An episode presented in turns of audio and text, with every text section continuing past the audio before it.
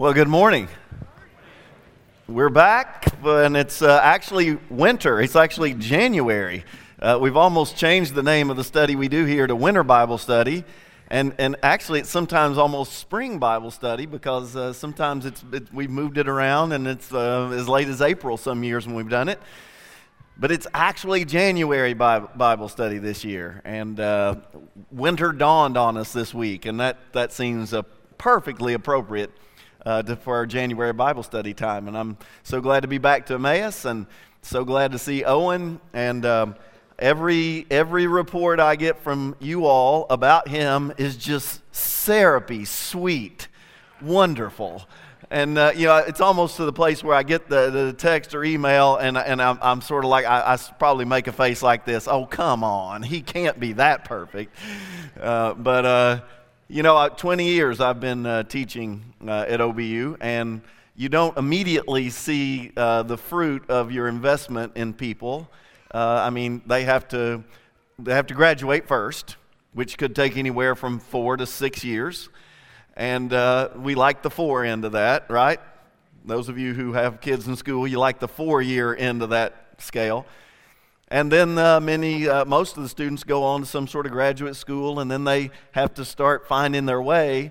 And it's just been in the last few years that you, you know, I've been able to actually see some of those students that I've had in class going out and, and doing the very thing that God's called them to do. And um, I know lots of people invested. I'm not trying to claim all of Owen and Amanda and whatever they are today, but I'm, I'm very honored, and uh, it just it, it's so encouraging to me that, that I may have had just a little bit of investment in, in them uh, to, to help them uh, get to where they are today. And I'm so, so proud and pleased uh, to see they're doing so well here. And I'm thankful for the invitation to come back. And it's Malachi this year. And that, that's another thing that if you've been coming to these for, for many years, you will note one of these is not like the other. And every other one I've done has been a New Testament book.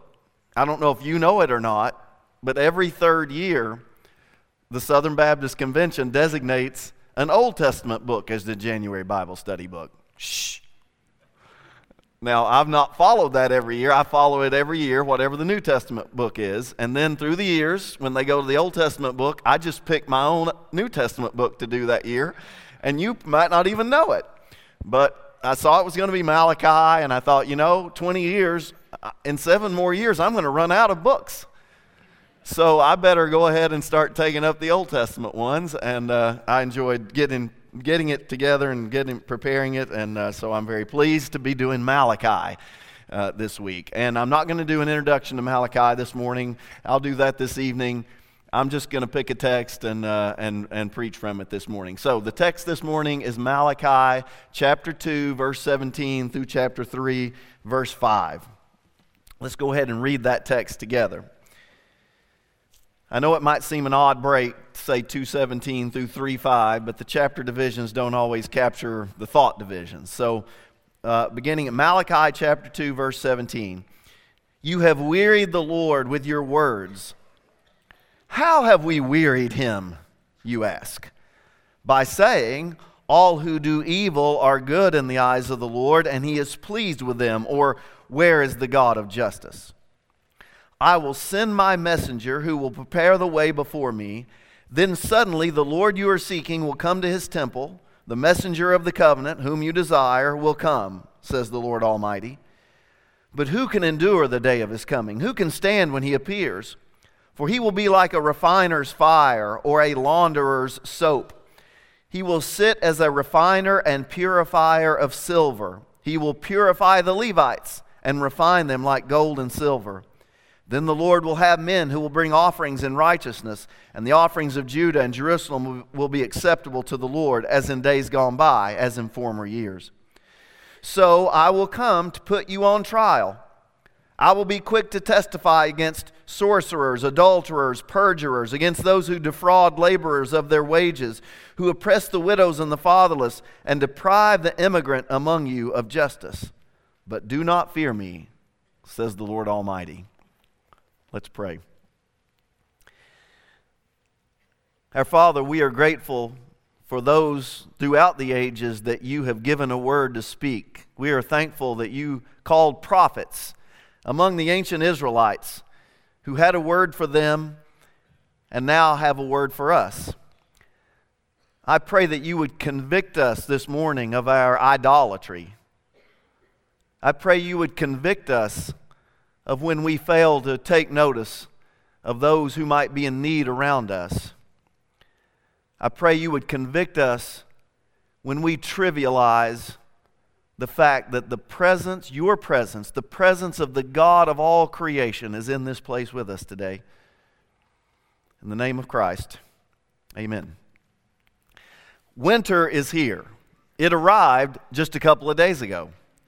And uh, it's interesting to me to sort of note the distinctions and the variations between how people in this part of the country deal with a storm warning, winter storm warning, compared to I'm from southeastern Kentucky, it's sort of the mount, mountainous area there. We'd get quite a bit of snow from time to time. I, I still remember how, how we dealt with those sort of warnings and how we deal with them here in Texas and Oklahoma, where I've been for about 30 years.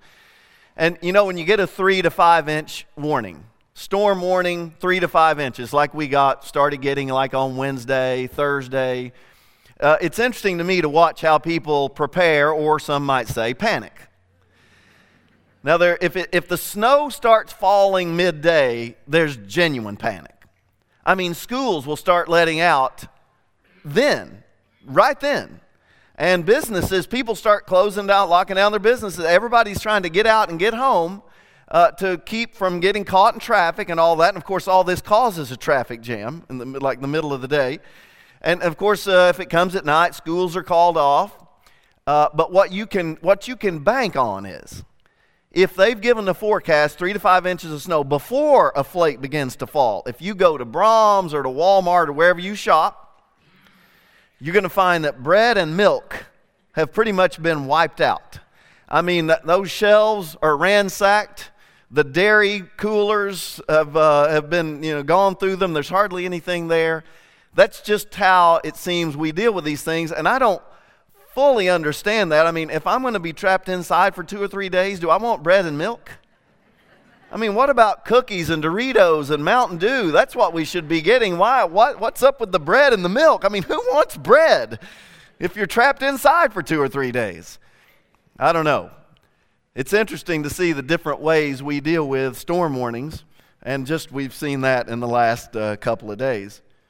The announcement that something big is on the way that will disrupt our lives as we know it inspires an interesting array of responses. One person will board up their house and head inland in the face of a hurricane warning. Other people will head out to the beach for a party and ride it out on the front lines like in 2016, Hurricane Matthew hit. And Vanilla Ice, through social media, encouraged people to, you know, go to the beach and have a party. And that's not usually a good idea.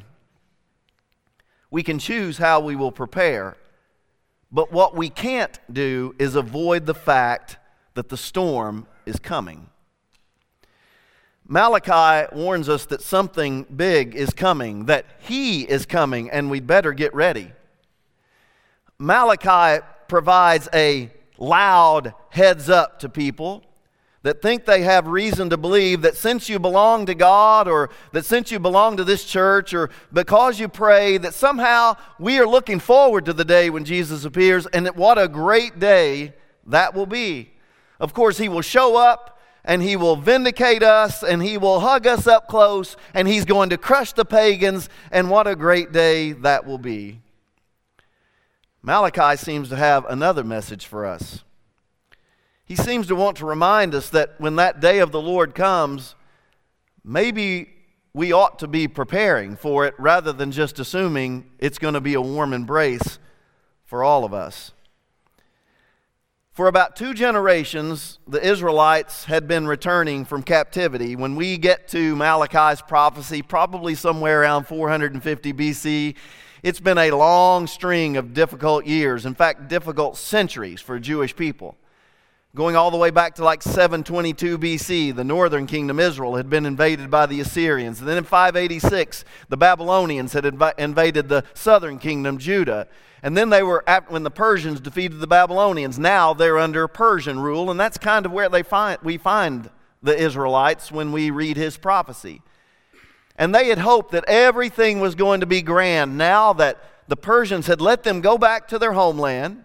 They'd been carried away by the Babylonians. The Persians, Cyrus the Great, the emperor said, You can go home, you can rebuild your temple. And they've done that. They've got their nice, shiny, bright temple, and they're back in the land.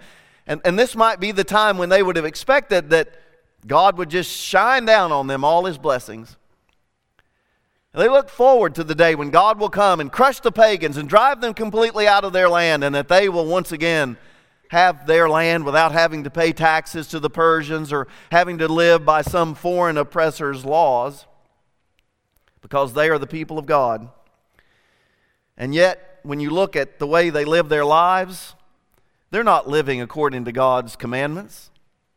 As we read Malachi, it's clear that their eyes have wandered away from the Jewish women, girls that they grew up with, and they're looking at these foreign women that look exotic to them, these people who worship other gods. He condemns them for that. They neglected the poor. Their priests, their leaders had become corrupted, and in their arrogance, they keep asking God questions like, Where are you? And when are you going to come and vindicate us? And it's in the face of that that we find 217 through 35. It begins like this You have wearied the Lord with your words. That's the prophet's declaration. In fact, there are six of these in Malachi where God makes a declaration through the prophet Malachi. In fact, it begins at, there's one verse of introduction in, in 1 1, and then in 1 2, I have loved you, says the Lord. That's the declaration. Well, in the face of each declaration that God makes, the people come back with a question. And it's not an honest question, it's a sarcastic question. I have loved you, says the Lord in Malachi 1 2. They say, Oh, really? Well, how have you loved us? I sort of look around, it doesn't look like you love us very much. And, and then in, in chapter uh, 1, verse 6, he, he said, the, God says through the prophet, You have profaned my name. And they look around and say, How have we profaned your name? And, and then in, in chapter 2, verse 10, it's like you've been faith, you have lost faith in me and in your brothers and sisters. And they say, Oh, really? Well, how have we been faithless? And then we come to the fourth. And there are six of these disputes between God and the people. This is the fourth one. You have wearied the Lord with your words. You are physically and emotionally wearing God out with your complaints and your words. And instead of saying, Oh my goodness, what are we doing? What are we doing if we're wearing God out, if we're beating Him down, if we're wearing Him down emotionally? We, we should repent. Instead, the people respond with a, Oh, really? Well, how have we wearied Him? And then we get the warning. Here's what they have said by saying, All who do evil are good in the eyes of the Lord and he is pleased with them, or where is the God of justice? So here's what they're saying to God. Here's how they're wearing God out with their words. They're making two claims, or they're making two assertions, or asking two questions that really question the character of God. The first one is by saying, All who do evil are good in the eyes of the Lord, and he's pleased with them. That's a question about God's goodness. What kind of God would God be if he looked at those who did evil, if he looked at those who disobeyed his commandments and said, Well, they're good. I delight in them. What kind of God would that be? Would that be a good God who looked at those who did evil and said, Oh, that's good? What kind of God would that be? Not the God we've come to know in Scripture, not a good God.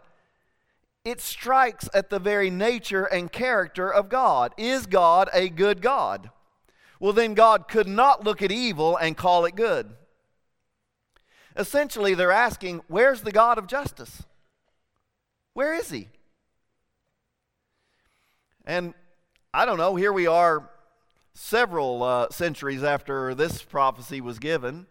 We live in a much different uh, setting. But we might look around and have much of the same question. Why is it that people who seem to have no interest in God, who might be immoral, ungodly, they seem to get every break?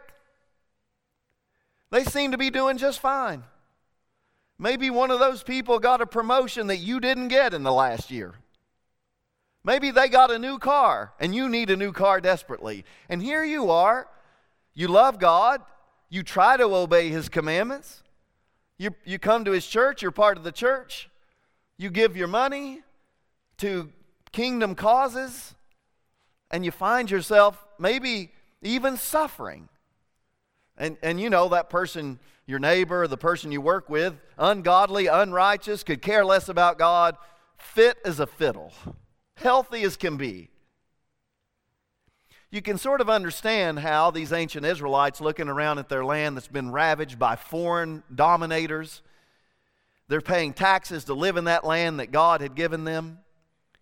You can sort of see how they might look around at a, at a land ravaged, economically depressed, living in abject poverty, and say, it almost seems like God looks at these evil people and he treats them like they're good, and he looks at these good people and he treats them like they're evil. Where is the God of justice?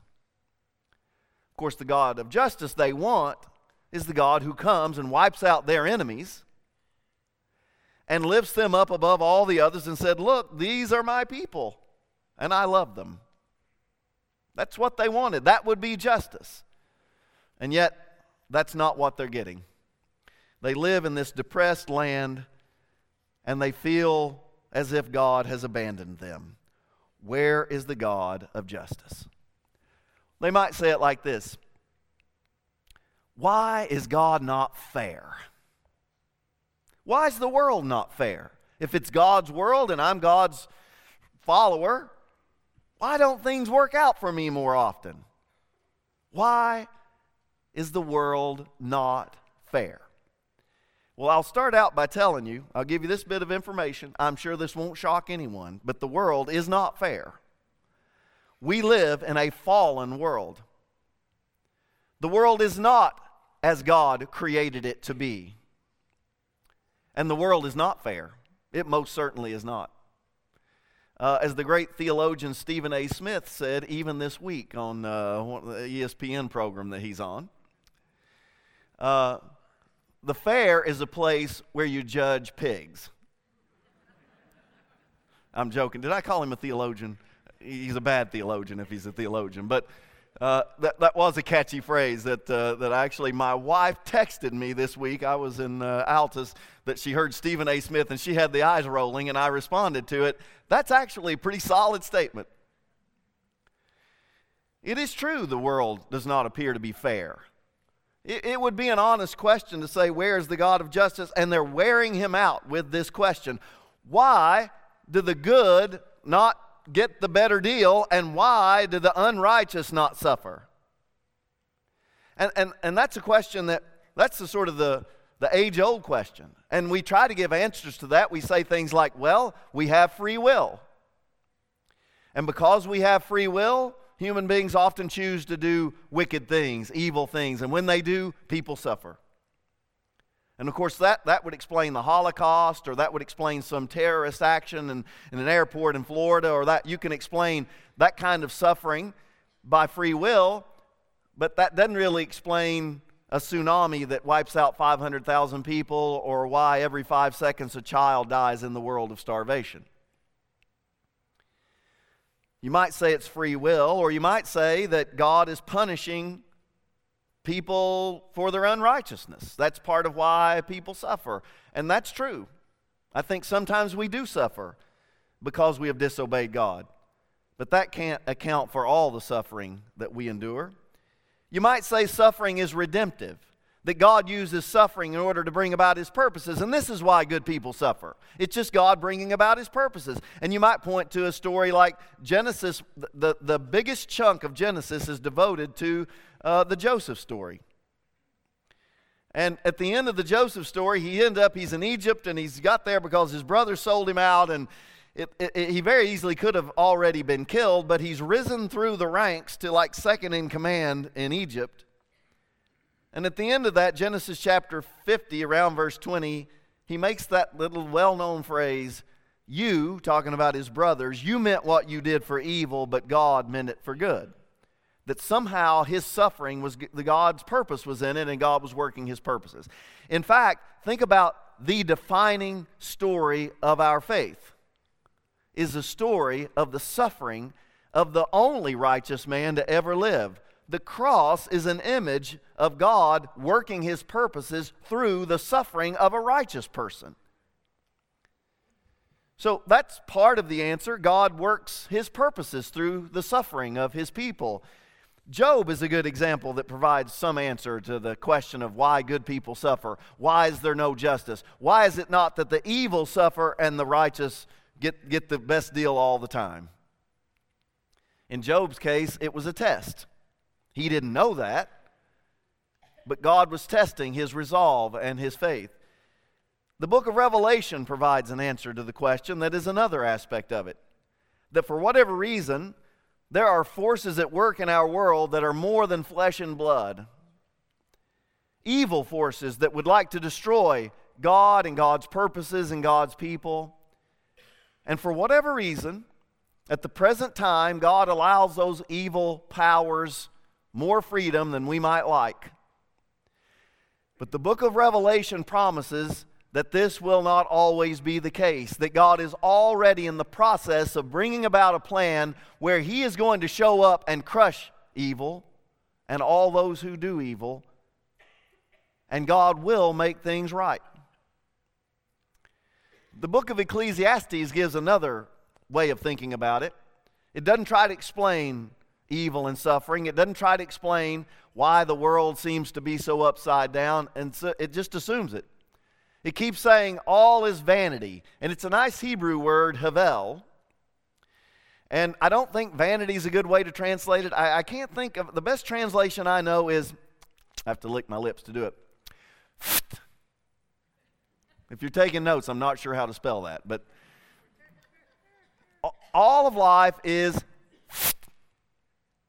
it's passing, it's transient. It's like and then it's gone. So what do you do in the face of a world that seems like it's upside down? Well, you make the best of every day. You don't fall into depression and not get out of bed in the morning because life is the, the, the advice that Ecclesiastes gives is that because life is, we ought to treasure every moment. We ought to get up every day and think, I'm going to make the best day I can out of this day I have because I might not have another. These are all possible ways to give an answer to the question of where is the God of justice, and they're wearing God out with the question. And then the answer comes in chapter 3, verse 1. God answers their continual harassment. I will send my messenger who will prepare the way before me. Well, that's good news. Right? God's going to send his messenger. He's going to come and he's going to crush the, all these pagans around me and he's going to lift me up. Then suddenly the Lord you are seeking will come to his temple. The messenger of the covenant, whom you desire, will come, says the Lord Almighty. But who can endure the day of his coming? Who can stand when he appears? For he will be like a refiner's fire or a launderer's soap. He will sit as a refiner and purifier of silver. He will purify the Levites and refine them like gold and silver. And then the Lord will have people who are worthy of his name. So when he gets around to answering the question about where's the God of justice, he actually gives a warning. He says, Oh, I've not forgotten, and oh, I'm going to, going to bring justice. But here's what you better know you need to get ready. It's a warning. I mean, it's sort of like what you might hear in the spring uh, with David Payne or Mike Morgan or one of those guys where you hear them say, with great excitement, Oh no, it's a twisted rain wrapped wall cloud. Or look at that hook echo on the Doppler. Or, well, if I lived in Stigler right now, I'd find cover. These are the kinds of warnings that we get, storm warnings, and it's, it's completely up to you what you do with those warnings. How you prepare for the storm is up to you. But what you can't do is deny the storm is coming. You can't stop the storm from coming. And God's answer to this is, Oh, I'm coming. The storm is coming, and you better get ready. Now, why would God showing up be a warning? I mean, shouldn't this for God's people be like, Yay, it's party! Get out the party hats, you know, the noise makers. Maybe we should plan a parade. It'll be a great day when the Lord comes. But does it sound like he's saying to them, Oh, it'll be a great day when the Lord shows up? Does it sound like a party when he describes this? No. He says, I am coming to judge my own people, God's own, his chosen one. And why would he do that? look at verse 5. They're sorcerers, adulterers, perjurers. They defraud laborers of their wages. They oppress the widows and the fatherless. They deprive the immigrant of justice. They're not without fault. They want the God of justice to show up and crush their enemies, but they're disobedient too. Their hearts are far from God. They worship other idols. They don't take care of the least among themselves. And they do not take seriously the fact when they come to worship that the presence of Almighty God is in the place. In the temple, they trivialize the presence of God, they treat it like it's nothing. And so, God says, uh, I'm coming. And it's in the form of a warning. The day of the Lord is coming. This day of the Lord language is used throughout the prophets. 18 times in the prophets you get the phrase the day of the Lord. 208 times on that day. In Zephaniah 2 2, it's the day of darkness and gloom. And what is that day? It's a coming day when God will intervene in the world and he will bring his justice fully and finally. And it will also be a time of judgment for God's own people. You see the language he uses there of fire and uh, a, a person who works with garment soap. Now, fire can do a lot of different things. For those who are not God's people, for those who have rejected God, the fire will be an instrument of destruction. But what about for God's people? You know, the ones who try to manipulate God through magic rather than worshiping God. You know, the ones who don't take care of the least among them. You know, the ones who are perjurers and the ones who commit adultery. They're as unfaithful to their wives as, they are to God. What about those folks who are God's people, but who are disobedient to God? Oh, there's fire. But the fire is to purify. Now, it might not be pleasant but it's to purify, not to destroy. And because that fire is coming, a fire of purification that might be painful nonetheless, it's not a time to throw a party, it's a time to prepare. Joel chapter 2, verses 1 through 3 says, Blow a trumpet in Zion, sound an alarm on my holy mountain. Let all the inhabitants of the land tremble, for the day of the Lord is coming. Surely it is near, a day of darkness and gloom, a day of clouds and thick darkness. As the dawn is spread over the mountains, so there is a great and mighty people. There has never been anything like it, nor will there be again after it. A fire consumes before them, and behind them a flame burns. Sounds like a storm warning. Amos chapter 5, verses 18 through 20. Woe to you who desire the day of the Lord. Why would you have the day of the Lord? It is darkness and not light, as if a man fled from a lion and a bear met him, or went into the house and leaned his hand against a wall and a serpent bit him. Is not the day of the Lord darkness and not light and gloom with no brightness in it? Where is the God of justice? And God says, Oh, it's coming. In fact, I'm coming. And you better prepare. So he gives this warning I will send my messenger before your face who will prepare the way. Then suddenly the Lord you are seeking will come to his temple. He gives this warning, and then he gives another. Look at the last verse uh, in Malachi chapter 4. He says, See, I will send the prophet Elijah to you before the great and dreadful day of the Lord comes. He will turn the hearts of the parents to their children and the hearts of the children to their parents, or else I will come and strike the land with total destruction. There's that warning again. Here's what it puts me in mind of. Oh, I guess it's been uh, 15 years ago, 14, you know, it's not been that long. It's been about 10 years ago. Uh, I think Dale and Beth will probably remember this very well. Uh, our firstborn son has never been easy to deal with. Some of you are going to relate to what I'm going to say about my firstborn child. In his life, he's 15 now. I would say I can count on one hand the number of times I have given him a direct command and he has done it without complaint or without argument. One hand.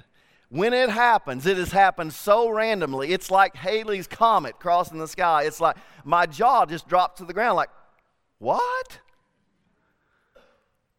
And, and, and this started pretty early that he was, he was kind of tough to deal with. And so, who do you call? I mean, we didn't get any number that came with him that said, you know, if you have trouble with this, call this number. We didn't get one of those.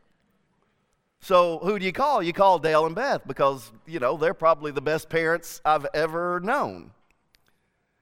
So they did their best to try to help us, and I can't remember if that this was but it, I, they, they, we watched a video with them, and they tried to give us guidance, and it, it I don't know if it, this was their plan or somebody else, but we tried more than one. But there was one, two, three magic. You ever heard of that plan for child discipline for unruly children? One, two, three magic. Let me tell you quickly how it works. If the child disobeys or if the child shows you attitude, you say, That's one. And you don't talk, you don't complain, you don't fuss, you just say, That's one. And your child then gets a short period of time to straighten up, and if they don't, you say, That's two. And if the activity or the attitude or the disobedience continues, you say, That's three. And at that point, immediately they have a five to 10 minute timeout. Has anybody ever heard it? Am I the only one to try the one, two, three magic plan? Apparently, this is not a well known plan. I now see why. The first time he got to three, which was like the first five minutes, you know, when we tried the plan, I had to drag him to the timeout area. I mean, who thinks the child's just going to walk to the timeout area when you've you know, so drag him to the timeout area, which was the little area where a washer and dryer was, and then put him in there and close the door and hold my body against it to keep him. And uh, he may have knocked a hole in the door that time, the first time. But I could see this one, two, three plan wasn't magic. We've tried other things, and you know, he's 15 now, and uh, we've made a lot of progress with, with, uh, with him. The one, two, three didn't work so well, but I get it. It's almost like here in Malachi chapter 3, verses 1 through 5, God says, That's one.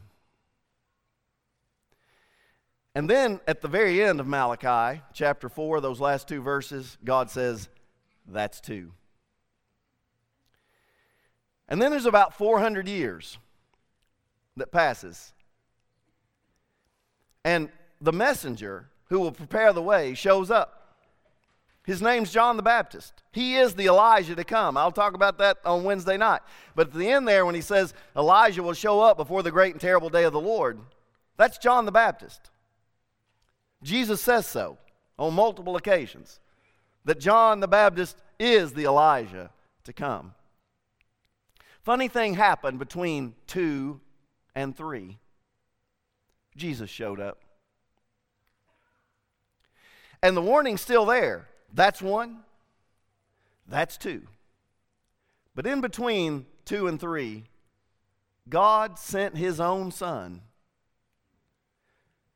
to do something so that we wouldn't have to face this judgment, so that we wouldn't have to endure the consequences that would come if the count gets to three.